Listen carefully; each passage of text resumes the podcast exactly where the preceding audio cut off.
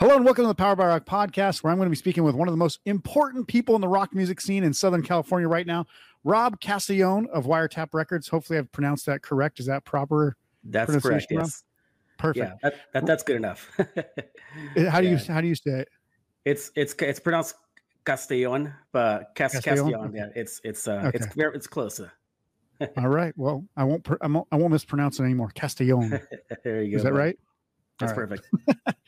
Rob founded Wiretap Records about eight years ago and has built it into a solid independent label that routinely pumps out great release after great release with some of the best bands in punk and rock music out there today, including bands that have been on the show like Mercy Music, The Dreaded Laramie, Breaklights, Decent Criminal, and SHIIVA, as well as some other great bands like Bristol to Memory, Odd Robot, Upper Downer, Wicked Bears, Moldy Roses, Reminders, American Thrills, which just dropped their new album. Um, that's just to name a few of the bands that you might have come to know over the last eight years. I finally got to meet Rob in person last month during the annual Attention Fest that he puts on to showcase some of the awesome bands from the label. And here's hearing his story of undying passion for helping the rock music scene, all while having to run the label and manage a life and full time job, is nothing short of heroic. Well, he'll ha- he also has an offshoot of Wiretap called My Grito, which we'll talk about as well. Hold on to your butts and get ready for the true story of running an independent record label right after this. You're listening to the Powered by Rock podcast with your host, Isaac Coolman. The Powered by Rock podcast was created to help showcase some of the best rock musicians in the world and to pass on to future generations the rock music that has inspired rock fans around the world for decades. We want listeners to be able to hear great stories and life experiences directly from their favorite artists, as well as dig deeper into music theory and talk rock like no other show you've ever heard. This isn't about looking cool, it's about getting real and having a great time. Without further ado, let's start the show.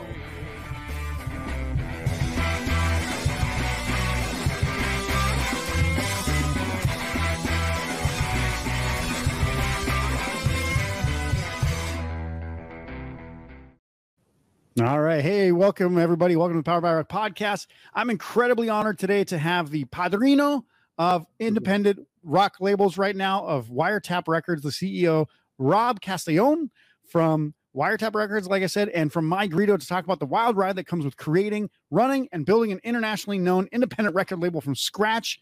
Hey, Rob, thanks for taking the time to chat and welcome to the show. Thanks, Isaac. I'm happy to be here, man. Thanks for the invite. Yeah, yeah hopefully the intro does a little bit of uh, justice because I feel like you don't get enough credit out there.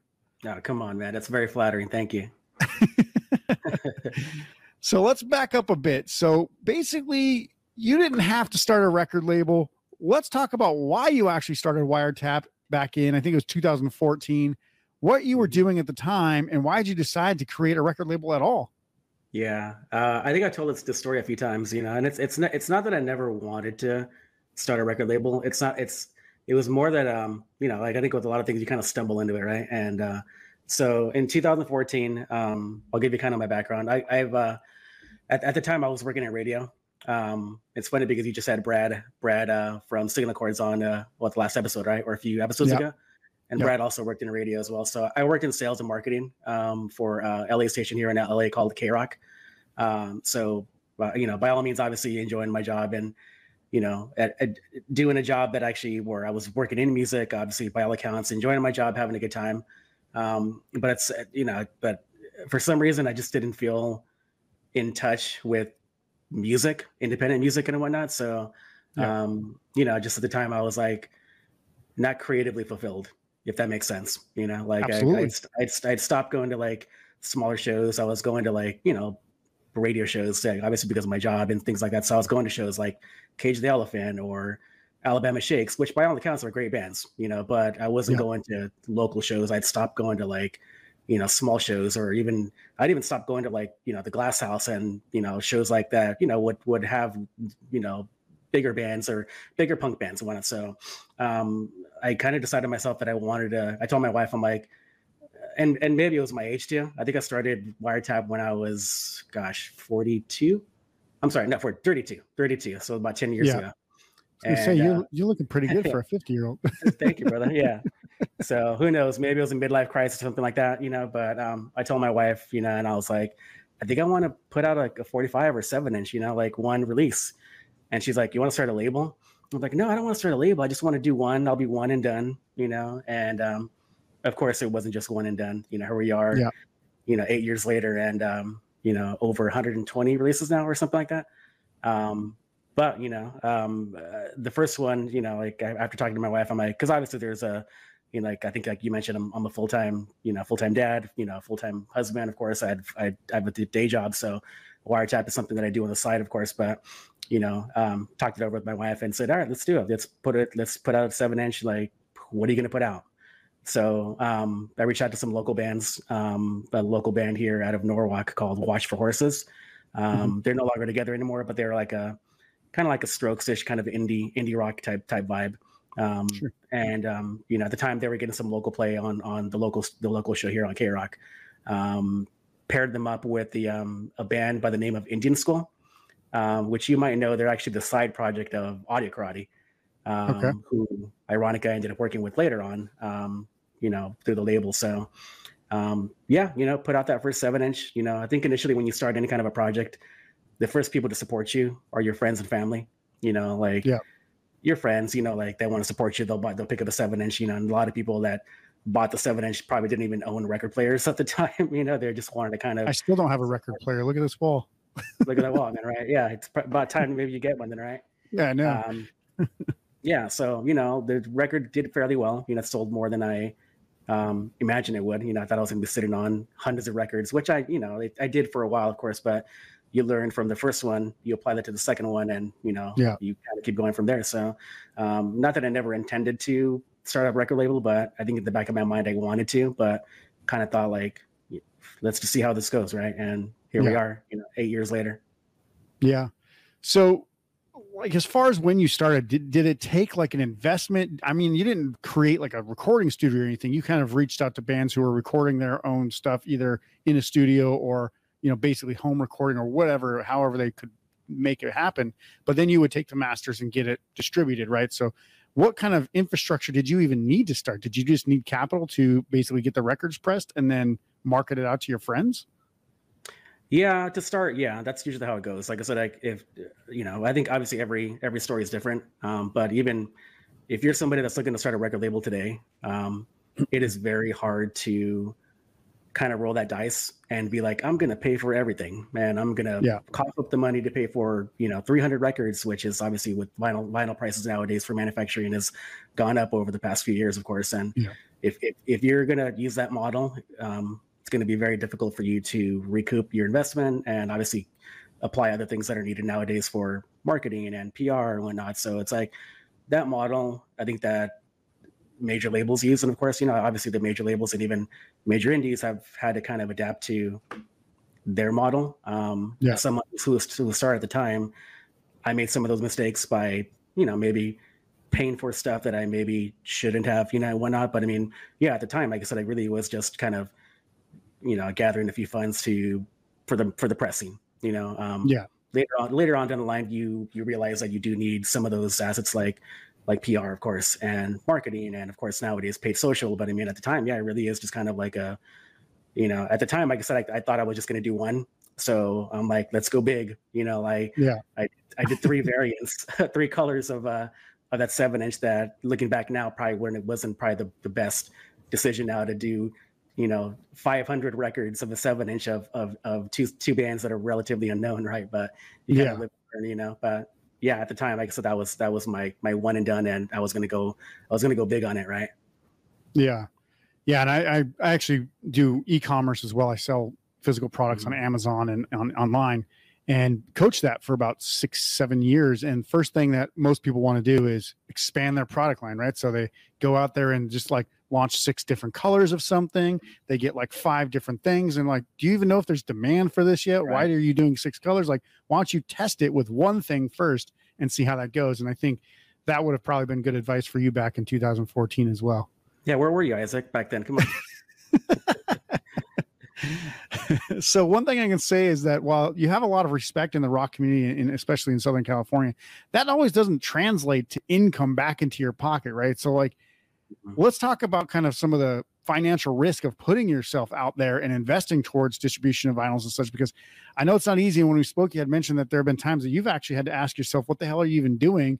Uh, mm-hmm. just kind of give me the, the the examples of some of the ups and downs and you don't have to name bands or anything like that but just kind of give me some of the examples from your perspective about what's happened on the on the goods and the bad so far in your journey Yeah, sure, man. You know, yeah, you. I think you you nailed the, you know, how do you say the that the head on the on the nail, right, or the hammer yeah. on the nail. Yeah, but it's it's not easy. You know, like it's after eight years, you know, you kind of look back and yeah, there's times where you evaluate if you're even why you're doing it, right? You know, I, I think yep. I think overall you, you know why you're doing it because obviously it's it's you want to do it for the right reasons because you're enjoying it, right? I always told myself that if I, the once once I wasn't having fun anymore, that I wouldn't do it anymore, you know. And yeah. it takes yeah, there's good days and bad days where you're like, you know, you're you put a pre-order up for pre-order and there's like five pre-orders and you're like, yep, this one's not gonna this is not gonna really sell sell. It's not moving out the shelves, right? Um, yeah. and, then there, and then there's great days where you put up a pre-order and you're like, all right, cool. Um, I've gathered enough funds now to put you know put towards the next one or got a little bit of a nest, you know. But um, there's you know again like in terms of in terms of like the investment side of things, you know, I I've been fortunate that I'm lucky enough, and thank you to people like you, Isaac, that have have signed up for Record Club. Um, that I do every year. Paid uh, member, by the way, just in case anybody's wondering.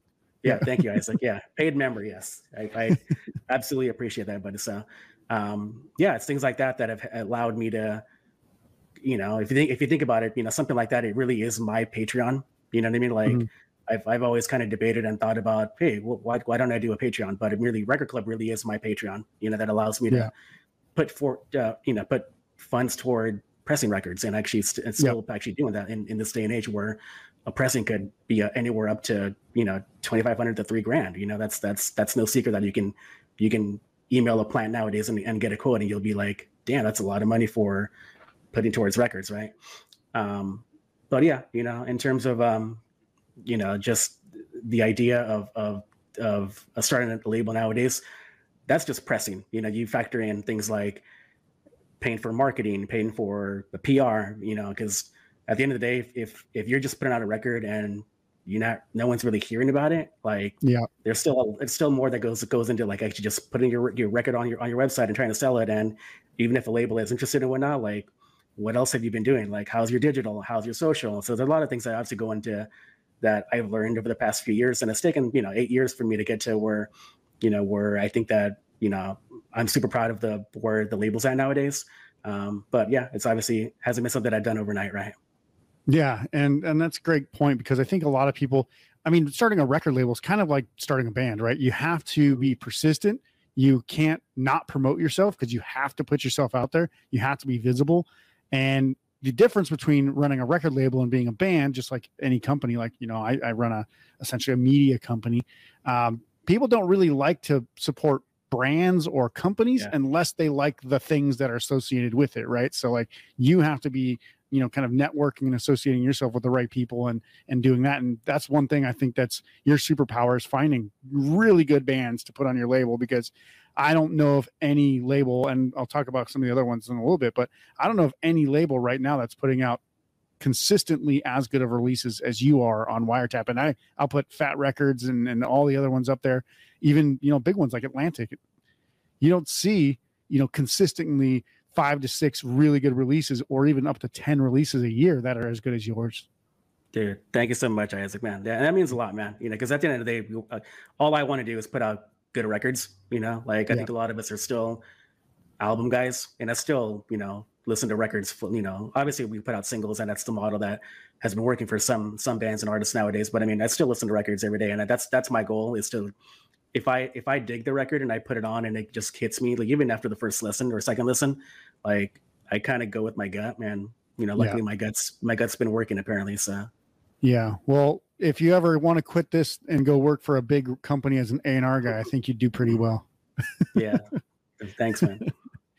So I think most people just don't realize that when they say, you know, independent record label, there's usually only like one or two people really involved. It's, you know, a, mm-hmm. a, single person or, you know, two business partners or whatever, which means that's working to find artists, signing them, producing or their releases on some uh, you know on some sides maybe even advancing them some money for recording at times. Not necessarily saying that's your model but some some companies do.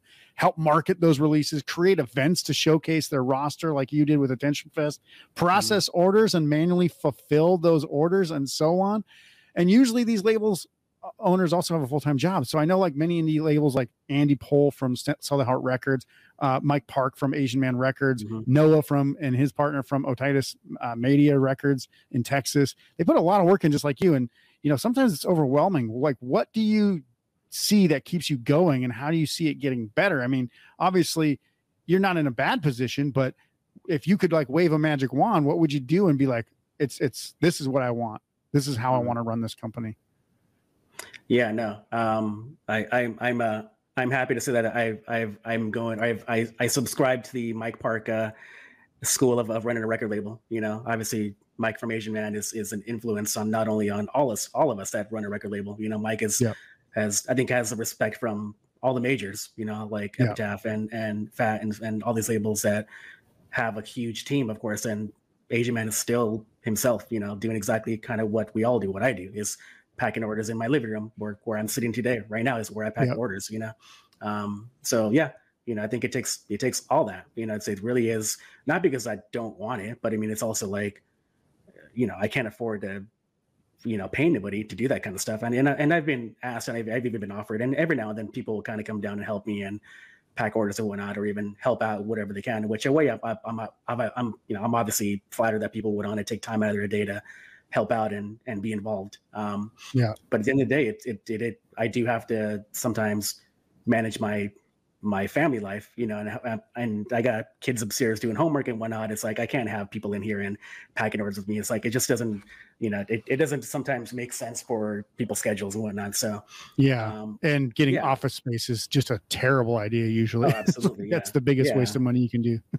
absolutely, yeah. So yeah, um, yeah. But in, in terms of like, if I could snap my fingers and and you know, and it sounds cliche, but it really this is still a business and with any business, like it really is about capital sometimes. You know, it's like not only and, and not just because I want to press more records and whatnot. I think, you know, I think the luxury of of that major labels and even like major indies have is being able to put some of those funds into paid marketing and you know paid social and PR and whatnot and you know and yeah. giving the artist the artist kind of what I think they are missing because like that's that sometimes that's the difference between getting a record or even a band to kind of break is getting more people to find out about it you know and that's yeah. that's the challenging part with something with you know with a label that's that that the size of the label that wiretap is at is that unfortunately we you know, i do the best i can with every release that i do of course but i mean for the most part there's no there's no marketing department that's putting you know a whole you know but budget and whatnot in, into every release because we just don't have the luxury of having that. You know,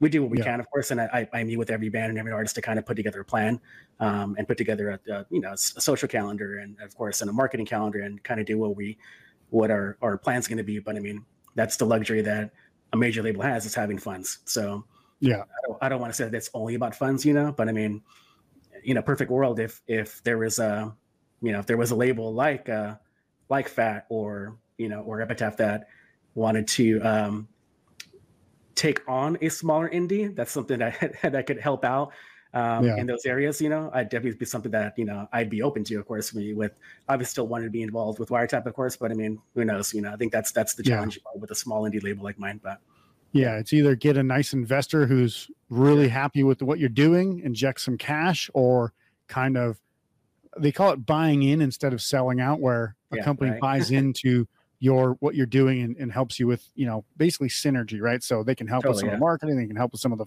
financial but they don't have to put a lot of money into purchasing the company or something like that. So yeah exactly. um, there's definitely some great things out there that could be done and you know that's exactly i think everybody who's in a small business and knows that w- what they're doing is going the right way that's kind of like what they want. Is just like get get some help to get to the next level and just get kind of mo like you know mo- mulling that over and, and doing that over and over and again and um yeah i you know i always say like perfect world powered by rock gets a, a, couple million dollars and then you know all of a sudden we can actually do what we want to do with a lot of other stuff like live venues and some of this other stuff you know um, yeah, helping absolutely. you know partnering with with people like wiretap and at least you know a lot of other record labels to kind of showcase more artists and do more stuff and uh, you know it, it, it when you say it's not always about capital for business for businesses it is for the people involved it's not right so like you don't have to necessarily make a million dollars a year but to be able to live off of your business that would be great and if you can also you know grow it, that's even better. So I think the the two things there would be nice, and and capital definitely helps. Yeah, absolutely. So let's talk about um, some of the relationships you have because you actually have a lot of great relationships with a lot of bands and promoters and influencers in the rock music scene. Do you have any advice to people who you know maybe they're bands or uh, maybe there are other uh, independent record labels or whatever? Do you have any advice as to how people build these relationships and how to find good people to work with? yeah man there really it, it, there really is no clear way to say that but you just have to you gotta you gotta connect you know it's like you have to i think early on when i started like i was constantly on on social or even you know even just sending emails out. You just have to put your face out there and get people to know who you are. You know that's it's, plain and simple. That's kind of really how it is you know um yeah. you know i was fortunate that early on like you know, well, I'll back up and you know, I, I did, you know, yeah I actually it's like that since since it really is just me that runs the label, the only other person that actually um, is really essentially kind of um, part of the label, if you will, and I, I, I include him as part of the label. It's it's Mike Cubillos who runs uh, Earshot Media. He yep. uh, he he does uh, PR for the label full time. So in in a sense, even though he isn't on quote unquote payroll and, all that whatnot, um, he is you know a, a big part of how I think the label has grown over the years because you know he makes the label shine. You know he's gone as press. He's gone obviously. You know he he hustles his, his butt off to you know coordinate you know video premieres and and interview opportunities for you know obviously things like what we're doing today right for the artists. So, yeah. um, but in terms of like you know like how somebody can kind of get you know like it, when you first start out with your label, you don't really have the funds to put towards things like that. So it really it, it's going to take you to emailing you know websites and and getting getting content and getting interviews and whatnot so it's like the more your name is out there and people actually you know because these these websites and these these contacts get emailed every day from different various people. I'm sure you know yeah. you know from firsthand how that goes. So i get about 30 more, uh, emails from mike every week if not more. Yeah. Absolutely yeah. So as you know like so the more that people get your you know know what you're doing and they, they see your name more and they see that you're uh, you know as as much as we think that everybody has good intentions, you know, in this industry, like some some people don't really don't really vibe with the what it, you know. There's there's some people that just don't really vibe, right? So yeah. the more the more that people see that you have the best intentions and you're actually doing this for you know the quote unquote right reasons, they'll they'll, they'll help you out. I think everybody yeah. has the good you know their best foot forward and are trying to help out you know whether it be a band or your label and you know and really like I I I'm I'm okay with people even emailing me and asking me for help, you know, or even I, I did that. You know, when I first yeah. started out, I, I emailed a few people and said, Hey, I'm starting I'm starting a label, like what do you suggest? You know, any vendors or any websites or whatever. And, you know, like I've I've done that in the past and I I'd like to quote unquote pay it forward. So, you know, yeah. really put yourself out there and just, you know, help people out or ask people to help you out and you'll be surprised at how many people are actually willing to help out. Yeah. And there's like three things in there that I want to pick up because one thing I think most people don't want to do is promote themselves, especially artists, right? So mm-hmm. they think I made good music, people will want to listen to it. Now, like you have to be presently involved yeah. in their ability or visibility spectrum for them to even catch you, right? So it's like, you know, a shooting star, right? Like sh- shooting stars happen often, but we don't pay attention unless we're looking up at that particular moment in the sky, right? Mm-hmm. So, like you said, you have to be kind of present, always trying to find ways to get in front of people. Uh, you know, just doing a little podcasts and and just doing whatever like talking to people going to shows you know hanging out making sure that people know that you're there. Even if you're an artist a label whatever that's the easiest way to grow your presence right? So then also build relationships. Steve caballero was on this show uh, about a year ago mm-hmm. and steve caballero is in the band. Urethane now.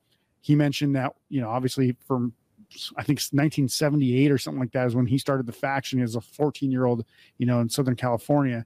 And he said after all these years, the thing that helps him get, you know, and, the band Urethane get more and more credibility is the fact that he's always been good to people. And if mm-hmm. he's like, if I would have burned those bridges along the way, I wouldn't be, I wouldn't have a band right now. There would be nobody in this band that would want to be in this band. And basically nobody would want to listen to us or put us on for, you know, labels or anything like that. So yeah, make sure that you're going and connecting, but also being good to people because even if you are the greatest artist that nobody's ever heard of, nobody cares unless you're a humble person.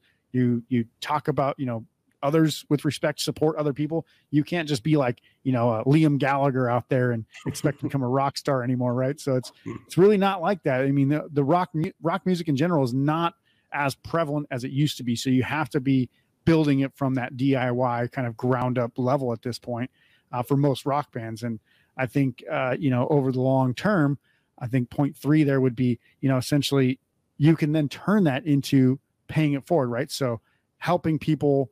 There's like a chain of helping, right? So like even Warren Buffett helped Bill Gates, who helps these other Mhm. people, who helps you know um, Mark Zuckerberg, who helps all these other people, right? It's like this chain of mentoring, and you're not going to just go to your grave with all the information you have and never share a bit of it, right? Like so you might as well start helping other people because in the long run, they'll also support you. You know, the people that helped you will also then kind of turn into this like circle of life that you guys can all support each other. And I think if you know anything about DIY scenes, I mean, that's legitimately how the entire ecosystem works. So I'm glad that you kind of you in like one answer, you've kind of spun all three of those concepts. And I hope people who are watching this really pay attention to that segment because without those kinds of words from you, I don't think most people are going to be successful doing anything in life, let alone anything related to music. So be good, get yourself out there, and then pay it forward. so support Yeah. everybody that helps you. So Yeah, absolutely, man. Like I think you know, and it, it sounds it sounds harsh, but I mean, don't the, the whole the phrase "don't be a dick." It really does hold Yeah. hold of, of you know hold a lot of value. It's like just be cool and be upfront with people, and that's always been something I've always been trying to do. Is you know, you know, I'm ho- hoping hopefully you talk to any any band that I've worked with, and you know, they I'm hoping that they've all had positive things to say about, even if the release didn't quite go the way they you know intended it for it to go, but I'm hoping that they all have you know good things to say about our our arrangement and, and our time together and you know that's always about something that's always been important to me is is to never burn bridges as you said you know and the same Yeah. the same goes same goes for you know if you're in a band like don't be a dick you know and Yeah. that's that, that goes a long way right Yeah. And I should have put up more of the the albums of yours behind me before this. I didn't think to do it, but I have a bunch that are still waiting to be hung in my closet from your record uh, labels. So they're still sitting there, but I'll get them up eventually. oh thanks man Um, one thing I want to I want to bring up uh, that I remembered from our conversation is that you basically didn't start out to be like a punk label, even though a lot of people consider Wiretap to be kind of like one of the more prevalent punk labels out there. Um, but that's not what you set out to do. And I will say, not everyone on the label is punk band, right? So like Bristol to Memory is an example of a band that like I wouldn't consider punk. Mercy Music, while while Brendan looks punk, I wouldn't Mhm. consi- classify their music as punk. I would call it kind of more like pop rock or just rock Mhm. music. Uh, but both of those bands are amazing. Like, what are you looking for in a band when you're thinking about signing them? Is it just sound? Is it image? Is it them actually going out and playing? Kind of let me know kind of what you're thinking when you're when you're looking at a band. Yeah, you're exactly right, man. Like when I first started Wiretap, like I never really wanted it to be. I, I think you know, I think you, I don't, I don't think a label really picks their audience sometimes. You know, like who's gonna. Yeah. Obviously, you, you can put out records by a certain type of genre and whatnot, but I never wanted Wiretap to be again no no mal no, you know not not no offense to any any label to get like like Epitaph or Fat Records, who of course have have created obviously a legacy for what they've done with with skate punk and, and punk rock in general, right? But I never wanted Yeah. to be Fat Records. I never wanted to be Epitaph or whatnot. Um, you know, but uh, I think the label that influenced me probably the most, you know, and I think I've said it, and actually I I actually put out a compilation this actual year um, uh, as a tribute to Vagrant Records. So I always I always saw Wiretap as a as a bit of an ex, you know, a, not an extension, but like it's it I, I An homage really yeah an homage yeah to uh, the way that Vagrant was you know, Vagrant was obviously, you know, championed the whole emo thing, of course, but they also had bands like Face to Face that, you know, were completely different from Dashboard Confessional and a band like Kofax or The Anniversary, right? It's like they were very diverse in that sense where they could have all those bands on the Vagrant America tour and it still made sense, you know? So that's, that's, that's kind of, not that I use that mentality for everything that I put out. I think early on, that was kind of my, my direction. I said, I, I want to be the modern day Vagrant kind of thing. Um, Well, don't but- you didn't you know somebody or don't you work with somebody who worked it uh, was like the head of Vagrant, right? Yeah, I actually interned at Vagrant um, in the early days in the quote unquote heyday. Um, I think it was 2000, 2000, 2001 era. So I obviously, you know, influenced heavily by that roster and that sound and well, what came out of those those few years at the uh, the quote unquote heyday of, of, of Vagrant. So, um, Yeah. you know, I, st- I still kept in touch with some of the people there, and um, and I think um, you know, I, in fact, actually later on, um, through just again, just like I said, through kind of make networking with people in the scene, and um, um, I became friends with um, um, Tom over at Washed Up Emo, um, who runs a you know awesome website called Washed Up Emo, and yep. uh, T- Tom actually put me uh, or made a comment to Josh Berwanger um, from the anniversary um, about you know kind of hey you should check out Wiretap you know and uh, Josh reached out to me you know a few weeks later. And um, ended up actually putting out his his solo record uh, a few years ago I believe in 2017 I want to say nice. Um, you know and from then you know I ended up actually working with um, Josh and his other project Radar State uh, which is Matt Pryor and Jim Suptic from the Get Up Kids so it, it, kind of all came full circle you know me interning there yeah. and kind of being influenced by that roster, of course. And you know, I never would have imagined that I would have put out a record from, you know, Get Up Kids are one of my favorite bands of all time. So it's like, you know, kind of, it was, it was kind of one of those like pinch me moments of like, hey, you know, like what I'm putting out a record from one of my favorite bands, you know, and one of my favorite yeah. labels. So great. So yeah, one, one of those funny it's, things. It's weird when things like that come around because I, I, remember. I, will give an example. I did this podcast uh, for the last year and a half or so, and I did an interview with Radical Radical, Adam Lorbach, who was mm-hmm. in Homegrown from back in you know the late '90s, early 2000s. And I was like, I remember listening to you while driving to like the lake in summer in high school, mm-hmm. and now I'm sitting here like interviewing you. If I'd have told myself in high school that I'd be interviewing Adam from my Homegrown, I'd be like shitting myself. I'd be like, that's awesome. Like, how does that happen? But I mean, I you know, it's it's one of those things like if you just if you're passionate, you're gonna find ways to work yourself into the the mix of you know the the bands the labels the whoever you want. I mean everybody asks me like how do you book guests for this show? I'm like you just ask. Like you just yeah. talk to people. You, you go out and just see who's who's available and you know what they're putting out and if you want to talk to them if you like them you know all that kind of stuff. And i think most people are just absolutely you know um, crippled by fear of rejection. Mm. so they won't do that kind of stuff. And i think that's where people like yourself uh, you know anybody who starts a business uh, they at least it, in theory uh, really want to do that. They want to reach out take that leap of faith and, and make those kinds of connections. So i think that's pretty awesome. So in that sense so if you if you're thinking like okay like what kind of bands you like what kind of you know rock music you're kind of thinking about what's the kind of submission process if bands actually do want to reach out to you?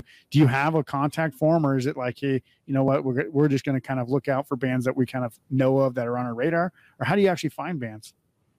Yeah, no, there's there uh, there's a way for people to reach out, you know, on on the website at wiretaprecords.com.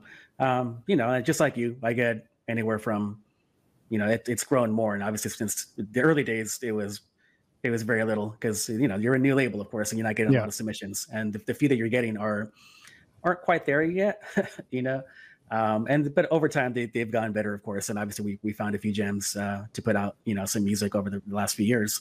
Uh, but yeah, I get anywhere from you know 15 to 20 submissions per per week nowadays you know and a lot yeah. of it's a lot of it's good you know a lot of it you know i just can't really get behind because you know obviously don't have the calendar and the, the bandwidth to, to put out everything that that i enjoy um, yeah but yeah but I, I will say that your best foot forward is just like a, just just like an interview you know like sadly this is much very much like first impression and you know if, if i if i've heard of the band then i've i've i've been aware of it and you're you're doing something right right if yeah. if, if you say hey i'm so and so from whatever band we're out of the city we've done this whatever and i've heard of the band then you're onto something right you've, you've been you've been out there doing your thing um, if yeah. you're a brand new band and i've never heard of you or even much less if you're from a different country um, but i will say the bands that i've actually i've been able to kind of work out an, an arrangement and actually move forward with have been the band that said hey this is a new record that we just recorded, you know, this past summer. We wanted, we're shopping around for somebody. We'd like to meet with you, whatever. That had, had a bit of a plan, right? Instead of like, yeah. hey, we put this record out last last week. Can we put it out on vinyl? I was like, yeah. like how is like is is that is that really the best intention? Like, like yeah. do you really do you really expect a label to get behind that when you already released this already and it's two months old already? Like, what's the shelf life yeah. on that from a marketing standpoint? So like, think about what, what your email when you put together that email is like, what are my expectations one and what are my um like what are my goals from it right it's like if your record came out already like uh, you know you should have you should have sent me that record six months ago you know what i mean like yeah. so it's like so it, it really is sometimes about timing as well but i mean you're, you're right man it's like i put a i put a record on and, and i still try to listen to everything everything that gets submitted um and as a music lover, I think you know, I think you have the same type of listening habits that I do. It's like you put it on, I think you kind of know from the first yeah.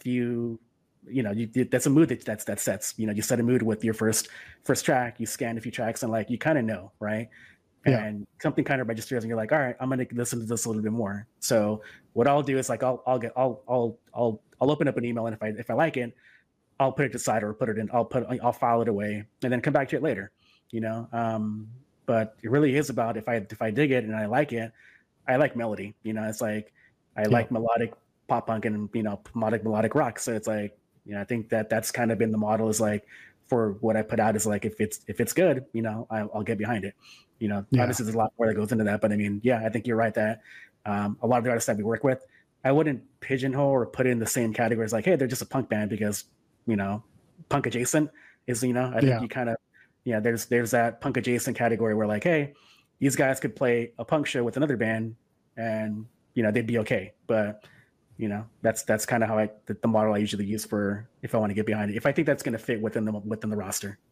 yeah and i think i think just to help clarify if anybody's looking to submit like thrash metal or death metal i don't think that that's really what's in your your wheelhouse right yeah yes and no you know what i mean like thrash metal maybe no but you know we work with hardcore bands you know it's like we've worked yeah. with you know like SHIIVA you know by all accounts is is a hardcore band which they're they're a little bit more melodic a little bit not you know yeah. it's as we call it, thrash metal, of course. But I mean, you know, we have worked with, you know, the Casket Lottery, which again is more of a hardcore band, but thrash metal, maybe, maybe not up my yeah. alley, right? yeah, yeah. And then speaking of SHIIVA, I mean, those guys are great. I think uh, if you're a fan of Turnstile, um, yeah. maybe some some of the bands in that scene, like you'll love SHIIVA. Jabril is awesome. You know, that whole band is awesome. I've got a chance to meet them. They were on the show, um, and their sound is just awesome. Like Jabril was saying, like you know, he was more kind of influenced by Motown than like punk music, and I was like, mm-hmm. that's awesome. Like you're in a absolutely. hardcore band and you're influenced by Smokey Robinson or something like that. Yeah, which is just yeah. you don't hear people say that kind of stuff. And then obviously you go watch Turnstile, and they kind of have that kind of background too. Some hip hop, some mm-hmm. some Motown, some of that flavor in, in, infused in some of their music as well. So it's a different hardcore scene these days than I think maybe the 90s and 80s had. But I think it's doing it doing its justice to that genre by still making it, you know, a punk, you know, a punk hardcore show, which yeah, is a totally lot of fun to see. Yeah. So let's talk about some just bands out there. Like, do you think that there are any bands out there that are not on your label that you think are great bands and you either would love to have them work with you or you're just a fan and you want to see them kind of explode in general? Oh man, that's there's so many bands, you know, like I said, you know, over the years, of course, there's, you know, I could think what I'll do is I, I won't really signal out bands that I that would love to work with. I think the bands that I think that I that are friends or whatever. I think that have put out records with on other labels or friends labels that I'll put out. Like I think just need more more recognition. Um, let's see who who's who's great. Um, there's a band out of Boston called Rebuilder. I don't know if you've okay. heard of a band. Yeah, I think you know those guys are just, you know, I, I think if you see those guys um, in their hometown in Boston, I think they're they're just they're they're great. You know, they're like pop punkish, yeah, but but they're just they got some keys in some of their songs. You know, um, yeah, mm-hmm. just look them up. Rebuilder out of Boston. Actually, I might know them. I have I, I, have to double check to see if it's the same band that I'm thinking of, but I might know of, of who you're actually speaking about. Um, yeah, that's cool. Um, yeah, I mean, the one thing I think that you keep mentioning is that you know there's just not enough time in the day, not enough money in the mm-hmm. bank to basically put out all the music that's good out there. And I will say, when I first started Powered by Rock and started digging into like, you know, oh, let's find out who's good bands and listen to good music again. Uh, I did not realize that there were like thousands of really good bands still oh, making yeah. music. Like not only just like the old guys that are still putting it out from like, you know, mm. the 2000s and late 90s, but there are so many bands since like, you know, even like 2010 that I kind of like didn't even see come up and rise. Like Turnstile is an example of a band I did not know about really until they released Glow On. I, I knew about their last album before that, but I didn't really listen to it. Like I thought it was good, but just didn't spend much time on it. And then Glow On comes out, and they're like the biggest rock band in the world. Like you know, that's not on mainstream radio right now. And it's just these bands kind of crop up, and you're like, how do they have 40,000 followers? That's like mm-hmm. more than some of the big bands that I know out there. It's like Jimmy World only has 60,000 or whatever. You're like, yeah, I know, this right? band I've never heard of is just as popular as them. And I'm like, okay. But yeah, there's like thousands of bands that are really good. So it's a good, it's a good thing to see that. Um, it's, it's nice to be able to plug in, But for anybody who's like a fan of music, they really have to actually go out and search for it, which is the hard part, right? Because a lot of guitar based music is done by independent labels. It's Mhm. done by people who don't have the budget of, you know, the the hip hop and you know these producers and, and record labels that are putting out pop and hip hop and country records. So I will say that for anybody who's listening to this, if you want to know good music, there's lots of it out there, especially if you're rock if, if you're a rock fan. If you want to start somewhere, start with Wiretap first because Rob knows what the hell he's doing. And you know, obviously check out Rebuilder because that's if Rob's saying they're good, I guarantee you they're good. Um, but yeah, so I think that's just an interesting thing because I don't think most people really realize that rock music is still around and it's still really good, even though you know everybody says, "Oh, all the music that could ever be made has already been made." And it's like, no, Yeah, I think, I think the people. That's, yeah, I think the people that say that just have aren't aren't really people that seek out new music. You know, it's like Yeah. you know, obviously it's cliche to say like people say, "Oh, there's no good you know music anymore." Like, yeah, Yeah. there is. You know, it's like Yeah. you just stop you just stop paying attention. You know, yeah, and So- a lot of it's better than you even had, you know, when you were in high school or when you stopped listening to new music, right? So I think that's a lot of people are just set in their ways. But I'm telling you, if you want to listen to good music and you are passionate about good rock music, you will love the fact that there's tons of it out there. So um, if you knew now what you knew or what you didn't know essentially when you started wiretap would you do things differently or would you tell yourself to do something else during the process of growing this like did you learn from a mistake that you wish you could turn back and go oh i wish i didn't do that or was there anything else that you would be like maybe i should do it maybe in a different way hmm. aside from the color variants yeah, exactly. Yeah. Um, let's see, man. Um, you know, not, not obviously like I'm I'm not looking back at at reflective on on the history of like what I didn't do right, you know, or what didn't do wrong. Um, uh, maybe just like taking more. Uh, I don't want to use the word risk, you know, but like, you know, obviously like, you know, being somebody that's a family man, of course, you just can't be like, I'm gonna quit my job and Yeah. and roll the dice on this, right? Because that's just something that you know you I, I would recommend to anybody, you know, saying risk risk uh, your family's uh re, you know your retirement and risk uh, your family's secu- you know security and of, Yeah. you know of of doing that and, and for rolling dice on on doing your label. But i mean if you're if was- in that position then yes absolutely work yourself out of it but Sure. if you're not in that position don't put yourself in that position exactly yeah so this this this is really to apply to your question but i mean i think uh, looking back now i think i would have started wiretap earlier in my in my in my age i think i would have started Yeah. probably in my 20s you know because that you are more you're open more to make taking those type of risks right or Yeah. ju- jumping in a van and touring with the bands and and and kind of being a little bit more involved in the in the day-to-day of your artist right Yeah. so you don't um, have as much responsibility for the things around you, Exactly. right? The people and everything. So yeah, Yeah, absolutely. So, you know, um, that's probably the only thing I think I would have done earlier because say if, if I would have started this, you know, in my twenties, I think it would have been just a tail end of like CDs and all that. Yeah. And I think, you know, that may have been, you know, actually something that actually may have kind of impacted and actually helped kind of get it, you know, pro- you know, proper distro and things like that, you know, and and it, it, it was just a different time in terms of Yeah. uh, you know CDs and, and vinyl and whatnot. So I think it would have been a little bit time to kind of uh, have Wiretap kind of positioned in in that scene, you know, during that time with you know with with artists and, and with other you know with with distros and whatnot. So you know that that's the only thing I think I can look back and think like I think I would have started early on in my uh in my my life, I guess, right? yeah. And I, I say the same thing. Like I never wanted to own a, a business when I was in, like in my twenties. I was like, there's so much risk in that. But now I'm Mhm. like, you didn't have anything to risk. Like you were broke. Yeah. Like Yeah, if you had right. a like if you you know it wasn't broke, but like you didn't have any assets really. All you had to do was like work for a job and make money, and then you could have turned that Mhm. around and made a business. But no, you didn't. Like dummy. um, but yeah, I think that's that's a pretty good piece of advice, uh, especially for people who are ever considering to like, you know, try to do something, especially if they don't have kids, uh, they don't have like mortgages and stuff like that. If they can, if they can make ends meet and still put some cash aside to start a business, that's always a pretty good idea for for people who are, you know, obviously driven. Motivation's the biggest thing for most people who start a business, though. Most people think, Yeah. oh, all you need is money and a good plan. I'm like, yeah, but you need to do the work. That's that's kind of the whole point. Yeah, for sure. Yeah, and with that said, also like you know, I, I don't want I don't want to make people think that also like if you're older, then it's too late because that's far Yeah. from the truth either. Because like I also want to see the other side of that is that you know why not? You know, it's like I started Yeah. wiretap in my 30s. You know, it's like and you know like if you want to do something, just do it. You know, it's like that's that's Yeah. what I've learned. I think that I think people should take away from that is like, hey, if you want to start a label when you're 30s or in your 40s or whatnot, like, who gives a shit? You know, it's like Yeah. I think we all get kind of caught up too much in like what people are gonna think.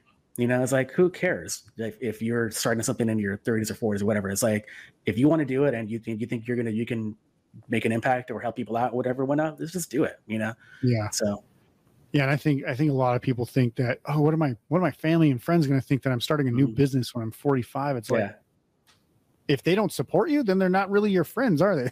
like, yeah, totally. So I think two things that kind of really helped open my eyes to your your rec or to your label was the record club offer that you guys put out, and I was like, oh, that's a really good deal. Like that's a no brainer. And I actually just originally did it on the digital side, and I was like, I don't have a record player, Mhm. so I'm not going to get the vinyls. And I was like, a month later or less or something, I was like, ah, I'm upgrading. Like this was stupid. Like why would I just do the digital? Like the, like the whole point of music is like being able to touch a lot of things, right? Like read the liner notes, see some of the music, see the albums, even if like I just display them for kind of artwork right now. But Mhm. when I do get a record player, I will actually play some of these albums. Um, and then the other thing was that compilation, the Vagrant Records uh, compilation that you guys did with, I think it was like 35 or 36 Mhm. songs on there. Kind of talk me through your decision to put the record club out. Like, how did you come up with that idea? Is that something you kind of pulled from somewhere else? And then also, how did you decide on the compilation? Uh, specifically, I know we talked about you being involved with Vagrant, but why did you decide to do this compilation now? Yeah, no, uh, record club, you know, like, and, and it's, you know, obviously I'm not the first to, to do a record club. You know, there's been a bunch of other labels that have done record clubs, like, you know, like No Sleep Records did a, a record club for a number of years. I don't know if they still do it now, but there's a lot of Yeah. labels that, that do record clubs in general. Uh, AF Records does their record club every year as well. So the idea was, was never, it was, you know, it's not an original idea, of course. Um, but, you know, I, I had had people that have had it ask me, Hey, you should do a record club or I'd support it or I'd, I- I'd, or I'd sign up every year, you know, and it never was quite to the point where I, I thought that I had enough people to really kind of support it because you can put it out there, but I mean, like, you know, I, I I think the first year I did it was 2016. I want to say, yeah, 2016, and you know, I have no problem saying, looking back now and saying that I think I got like seven people to sign up for the record club. Yeah. You know, and at that point, you're committing to yeah, those seven people that you're going to put out X amount of records, right, on vinyl Yeah. per year, and you know, you kind of look back, you're like, all right, let's do this, right? Let's figure out a way to get this done. Um, Yeah. But yeah, the record club is something that I, like I said, like I see as my my Patreon.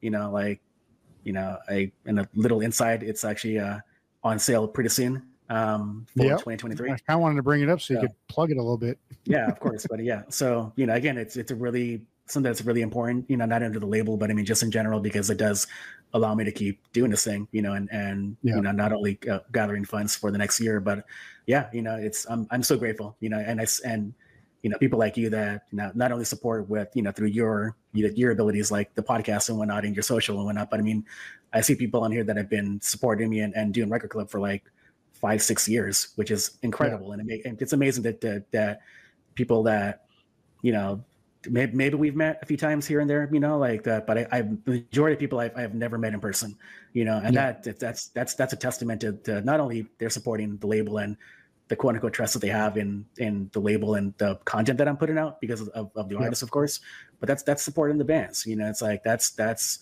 them seeing value in the music and and you know putting their their hard-earned dollars um you know up front and and trusting in the label that they're going to enjoy what they like and enjoy what i put out so I, Yeah. I thank i thank everyone for that so that's that's awesome Yeah. um, So l- before we talk about the compilation, kind of run down what usually entails the record club because I actually don't even remember everything that's in it. I know you get a certain amount of vinyls. Uh, you'll get Mhm. some merch like a very cool mouse pad. I've got that on Yeah, my yeah. desk right now. Uh, you'll get a shirt, um, Have it as some well. other stuff, right? There's the uh, there you go, buddy.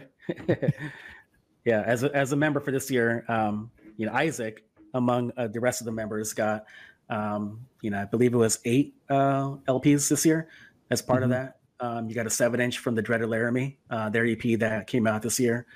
Um, you're getting a uh, long sleeve uh, wiretap shirt that should be coming arriving probably within a week or two.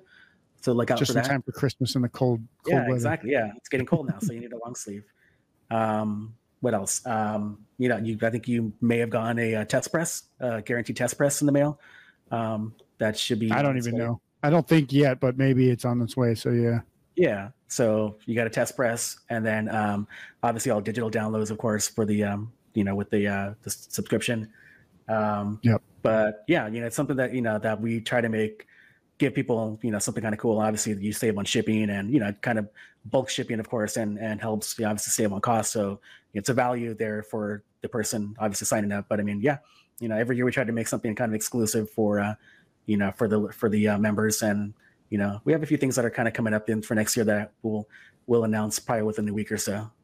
Yeah, and that's one thing I'll say is, uh, you know, it's it's maybe it's hard to trust somebody. You know, I, I can't remember exactly how much it was, but it's like less than two hundred bucks, I think, for memory.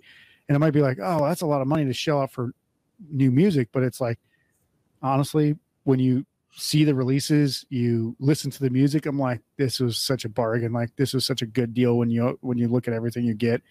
And the fact that you can support a local business or a, a small label, an indie label, by doing that, and I, I, had this conversation with OC Sellout Chris, uh, you know, mm-hmm. about like promoting shows. It's like putting on a label and stuff like pre-orders and um, you know buying event tickets in advance.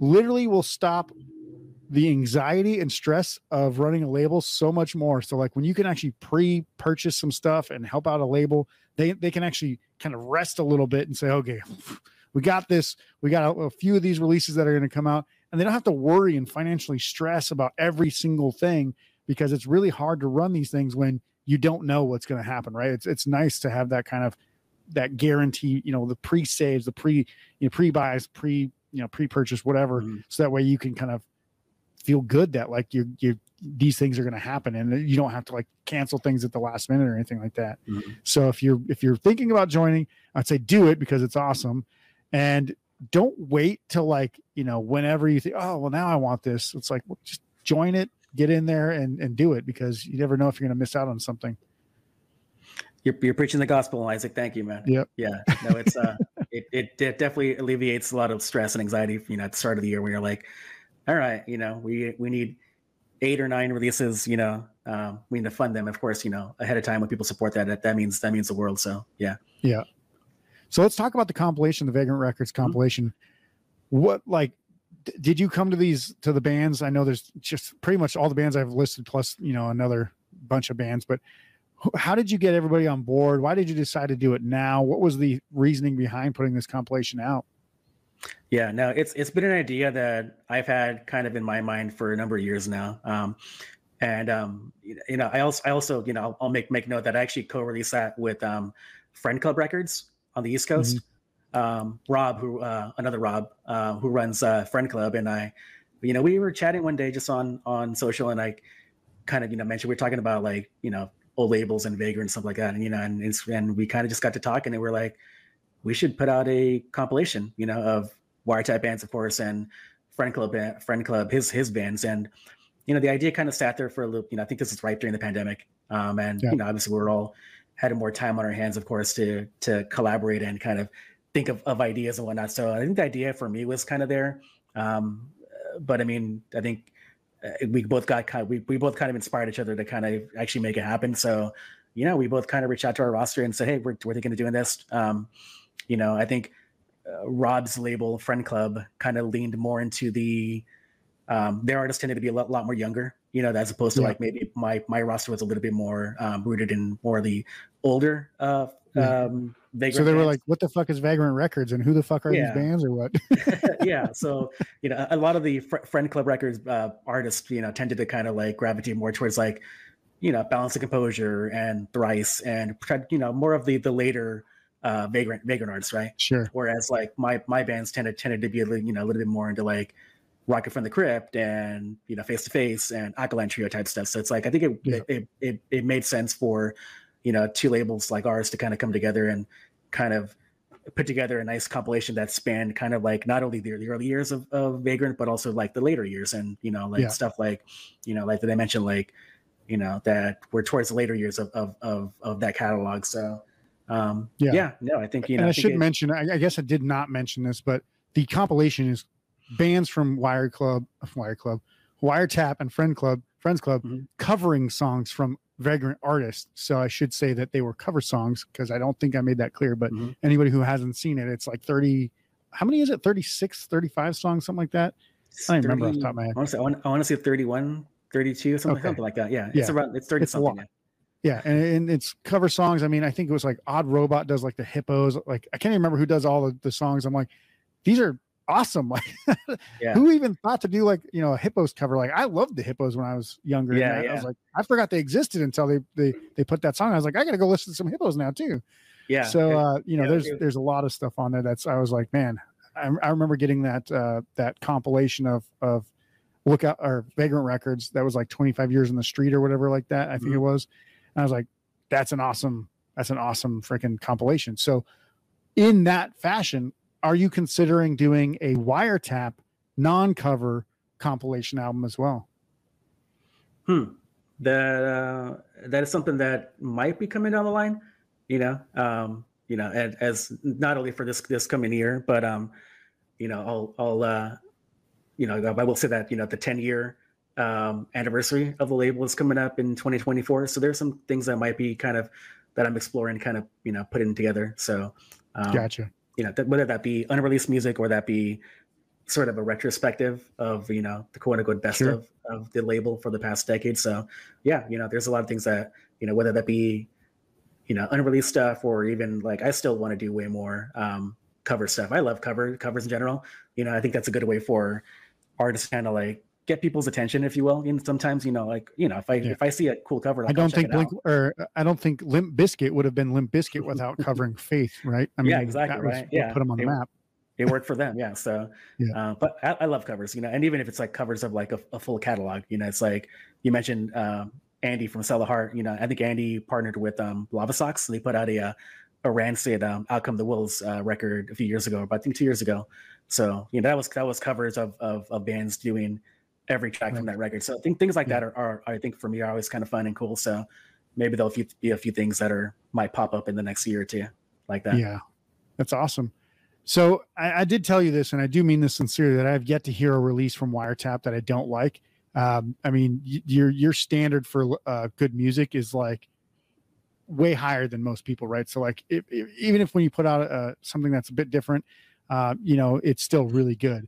So I think that you know, I just I just want to know like, do you have a I guess a definition of what you consider to be good music. Like, do you have a wheelhouse, or do you you kind of just say, "Here's kind of a formula. Here's what I like," or does it just you hear it and that's what it is?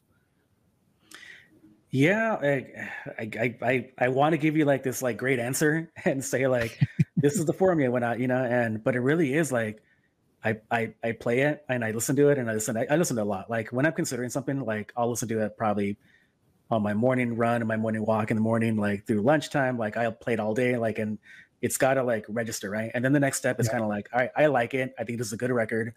Um but will it fit with the other artists that are on the roster? Like, will it, will it, will that not only will the will the band kind of blend well with the other roster of like playing shows together, we're touring together and whatnot, right? Yeah. Or will they, will that, will that record just in general kind of fit the vibe? Like, what are people like you as a record club member, or you know, like other people going to think about? Like, oh, this is like, like I said, I'm flattered that you say like, even if it's something that's not traditionally the sound of Wiretap, will you appreciate kind of why I put it out?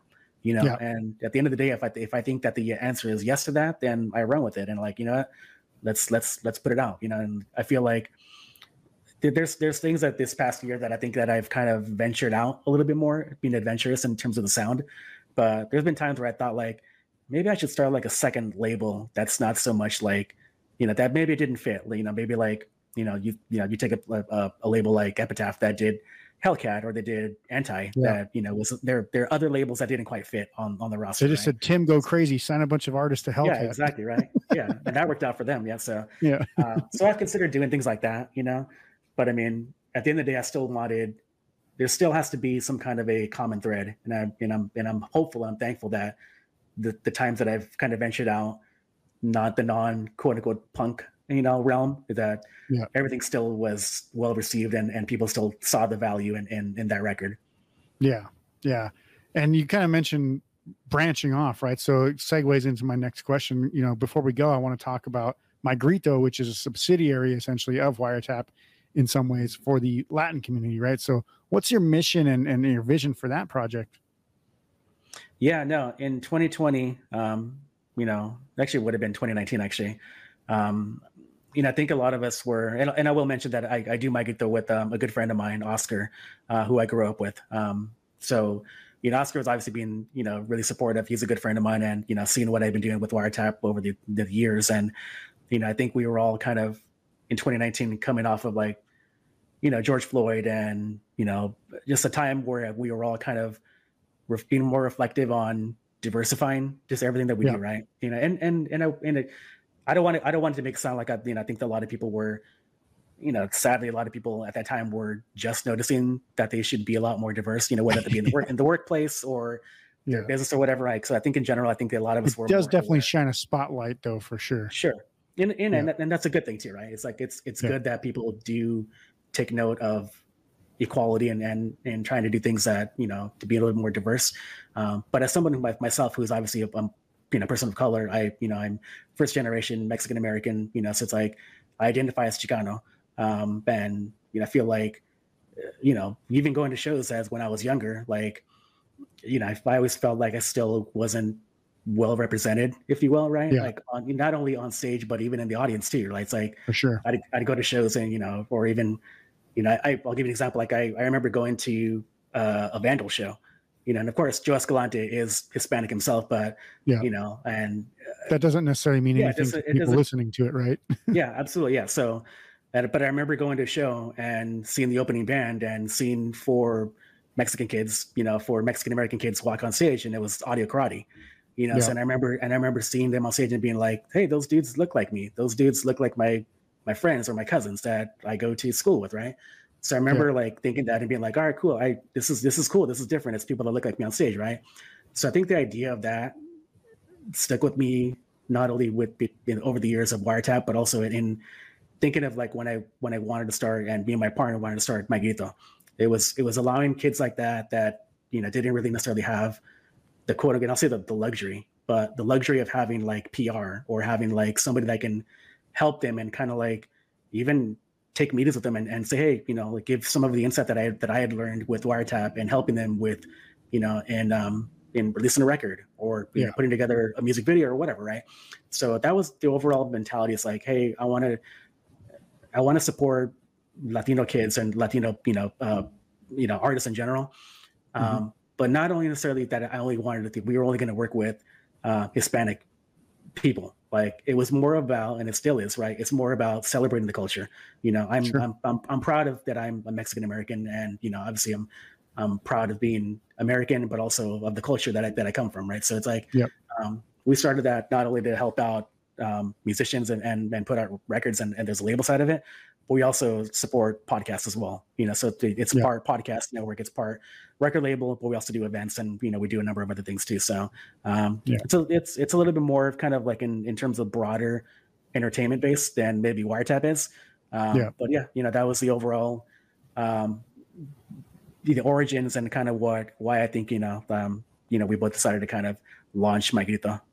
Yeah that's awesome. I mean, my, my wife is first generation as well. Both her parents came from Mexico, and mm-hmm. um, you know, our, our son is obviously uh, half Caucasian, half Mexican American, mm-hmm. and I think it's you know great that like I I speak to him in Spanish and he can understand what his mom like. I don't speak fluently Spanish, but I speak like I speak like a fifth grader maybe or a third grader. I'm not sure, but uh, it takes me a while to say what I want to say, but I can understand a lot more than I can say, and so I think it's just awesome when you can see like you know the blending of of cultures but still making it the the quintessential rock sound or mm-hmm. you know making it sound like you know more flavorful i guess. Just more sonically different but still the same. I mean if everybody was still listening to just like led zeppelin and you know the beatles like english rock from the 70s i don't think i would like rock music anymore because it would be so burnt out and stale.